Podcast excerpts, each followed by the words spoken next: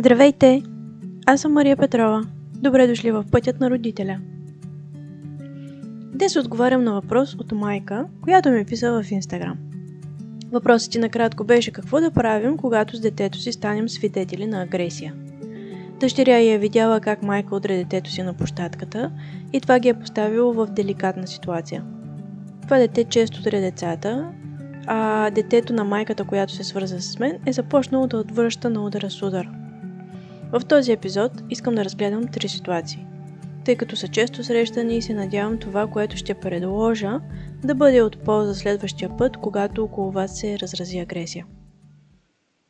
Започвам с първата ситуация. Майка и дъщеря отиват на площадката, където виждат друга майка, която отре детето си.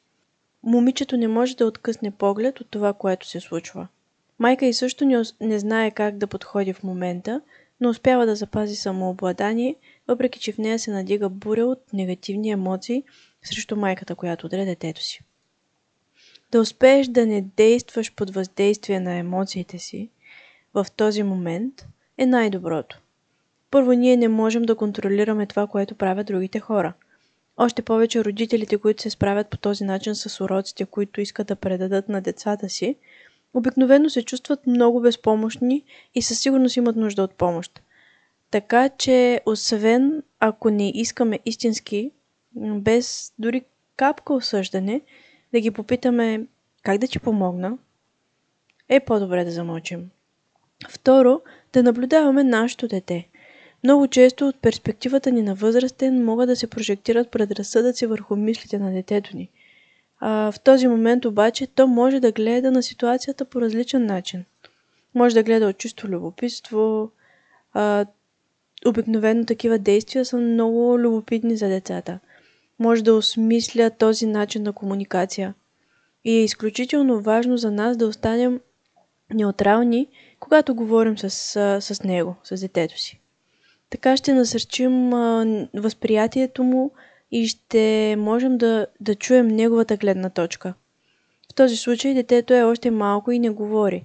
Ако моето емоционално състояние не е регулирано, Бих изчакала в по-късен етап да започна разговор, който може да звучи нещо като не забелязах, че любопитно гледаше как една майка удари детето си. Понякога родителите ставаме много ядосани и викаме. Не знаем как да се успокоим. Бих изчакала да видя дали има някаква реакция или коментар при по-голямо дете, ако разговарям с по-голямо дете. И може би бих добавила никой няма право да удари друг човек. Това не е добър начин да се справим с трудна ситуация и някои родители имат нужда от помощ, за да не го правят. Друг родител ми писа за това, че с нейното дете са станали свидетели на, на агресия към а, жив организъм. Деца са отишли към дърво в парка и са започнали да го ритат а, с всичка сила.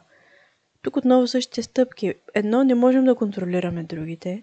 Дори да започнем да си мислим какви са тия родители, които оставят децата по този начин, как може тези деца по този начин да се отнасят, какво ще види моето дете и всички тези мисли в главата ни, дори да, да ни минат, да минат през нас, не трябва да оставяме те да водят нашето емоционално състояние в този момент. Ние не можем да контролираме какво правят другите. Второто нещо е да останем спокойни и да наблюдаваме детето си и да върнем обратно към него с въпрос, за да разберем неговата гледна точка. Много по-добре е да знаем какво то мисли, отколкото да го насочваме за това, което си мислим, че може би мисли. Така провокираме дискусия, която е свързана с интереса и нивото на детето. В този случай можем да отидем и да поговорим с децата, особено ако детето е предложило това. Но ключов фактор е нашето спокойствие и а, без никакво осъждане.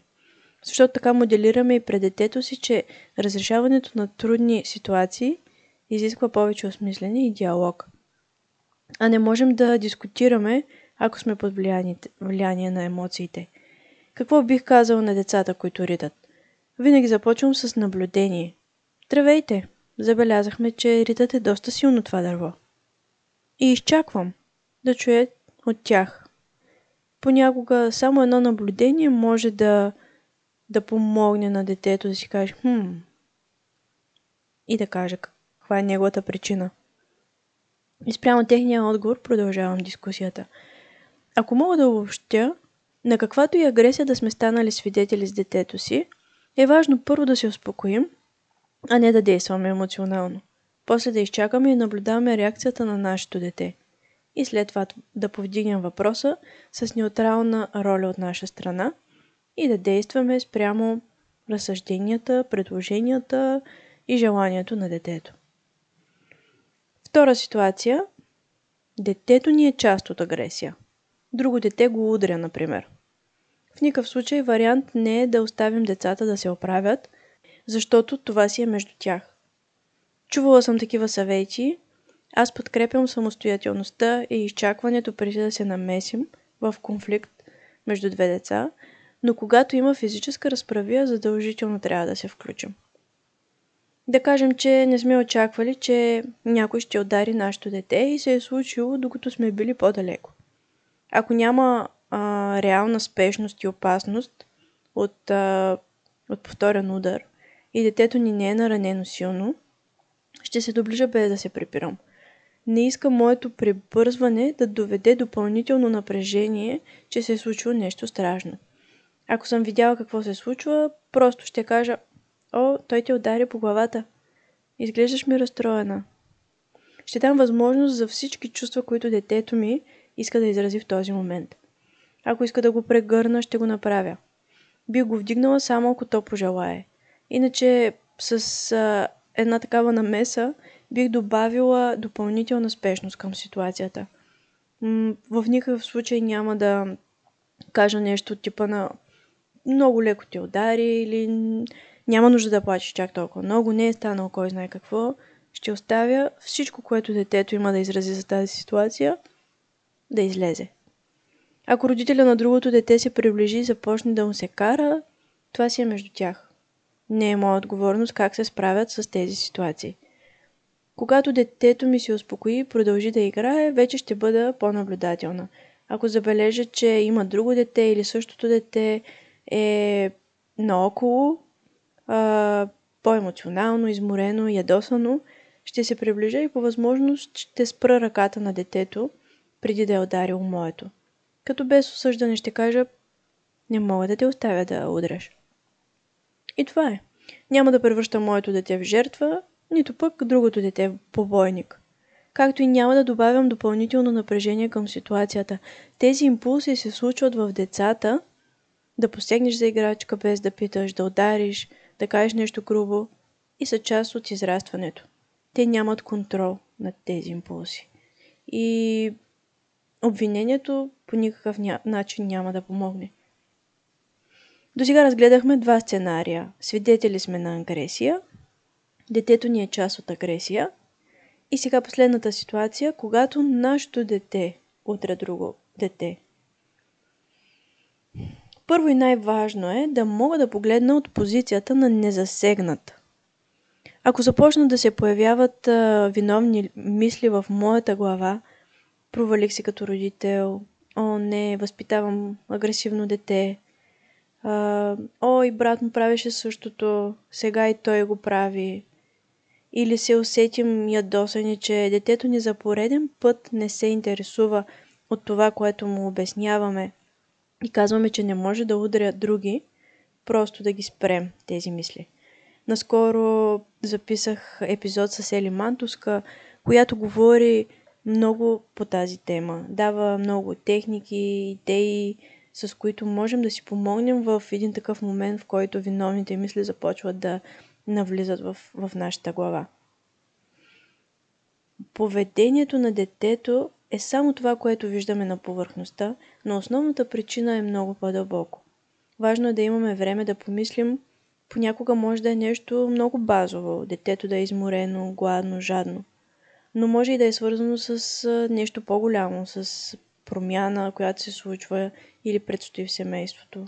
Но преди да мислим и да върнем малко лентата назад, за да разберем повече за това, което е провокирало детето ни да действа по този начин, първо трябва да се намесим, да спрем ситуацията в момента. Както не можем да позволим друго дете да удря, така трябва да спрем и нашето. Ако вече е късно и детето е ударило, можем да кажем Чудя се дали искаше тази играчка и затова удари другото дете. Или ако не знам какво се е случило, просто да изкажа наблюдение. Хм, виждам, че удари детето. Ще бъда по-близо до теб, за да мога да ти помогна да спреш, ако имаш отново този импулс. Не се притеснявай, аз ще бъда до теб. Целта ни е да спрем действието, да не оставаме да се случи и да се наранява друго дете, но да, но да покажем на детето си, че нашата връзка продължава да е на първо място. Че разбираме, че детето ни има нужда от помощ. Че разбираме, че той има нужда от нас. Често съм чувала в такава ситуация родителя на детето, което удря да каже Виж другото дете, плаче, ти го нарани, не удряме, ние не удряме. Но, в този, но по този начин ние се отделяме от детето. Казваме, че ние в нашето семейство не удряме, но ето, че детето ни е ударило. То може да започне да си мисли, хм, аз не съм част от това семейство, защото ударих. А и децата попиват много от атмосферата наоколо. То усеща с всяка фибра от тялото си, ако друго дете плаче, особено след като този плач е провокиран от това, което той е направил. Така че бъдете сигурни, детето ви знае много добре, че някой плаче, че е направил нещо, което не е окей okay, и че, че някой страда в момента. Дори понякога да изглежда, че игнорира тази ситуация. Също често срещано е родителя да държи детето му да се извини на другото дете. Но сигурно сте чували изказването, че извинението на сила не е извинение. Както и както същото въжи и за споделянето. Това, което е най-важно е да научим децата си да се извиняват, да споделят с цяло сърце от тяхната вътрешна мотивация. И това ще стане, когато ние не се намесваме в този процес, а само моделираме. В такъв момент можем да кажем на другото дете, видях какво стана преди малко. Извинявай, че не бях наблизо, за да го спра, преди да те удари. И това е. Колкото по-малко драма правим от тези ситуации, колкото повече наблягаме на нашата връзка с детето си в такъв труден момент, толкова по-лесно и бързо детето ще премине през това.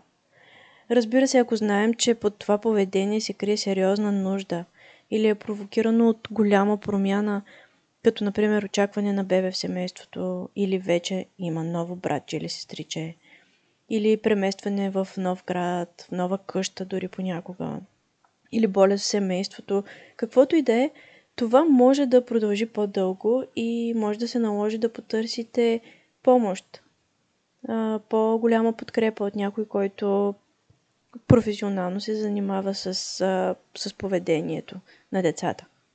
Но в една такава заплетена ситуация, когато заложим на взаимоотношенията си с детето и се свържем с него, покажем му, че разбираме, че е имал този импулс в момента – дори да не сме съгласни а, с действията, които а, показва то. Това е една голяма част от пътя към разрешаване на този проблем. Една голяма част към положителната промяна. Дори да изисква малко повече време. И така три ситуации, свързани с агресия. Нашата роля е много важна и колкото по-спокойни и уверени се чувстваме, толкова повече ще дадем на детето си, за да се справи. Надявам се това да помогне да се насладим в пътя си като родители.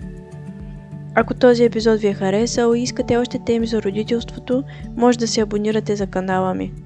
Това ще ви даде лесен достъп до всички епизоди и няма да пропускате новите. Вече има записани за подкупите и наказанията, увереността ни като родители, тантрум, вина и други. Във всеки един епизод споделям моя път като родител и перспективата, която ми помага да остана спокойна в трудни ситуации.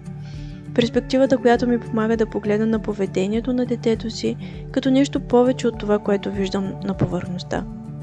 Ако искате още информация по тези теми, може да последвате и страницата ми във Facebook Пътят на родителя и профила в Instagram The Parent Path.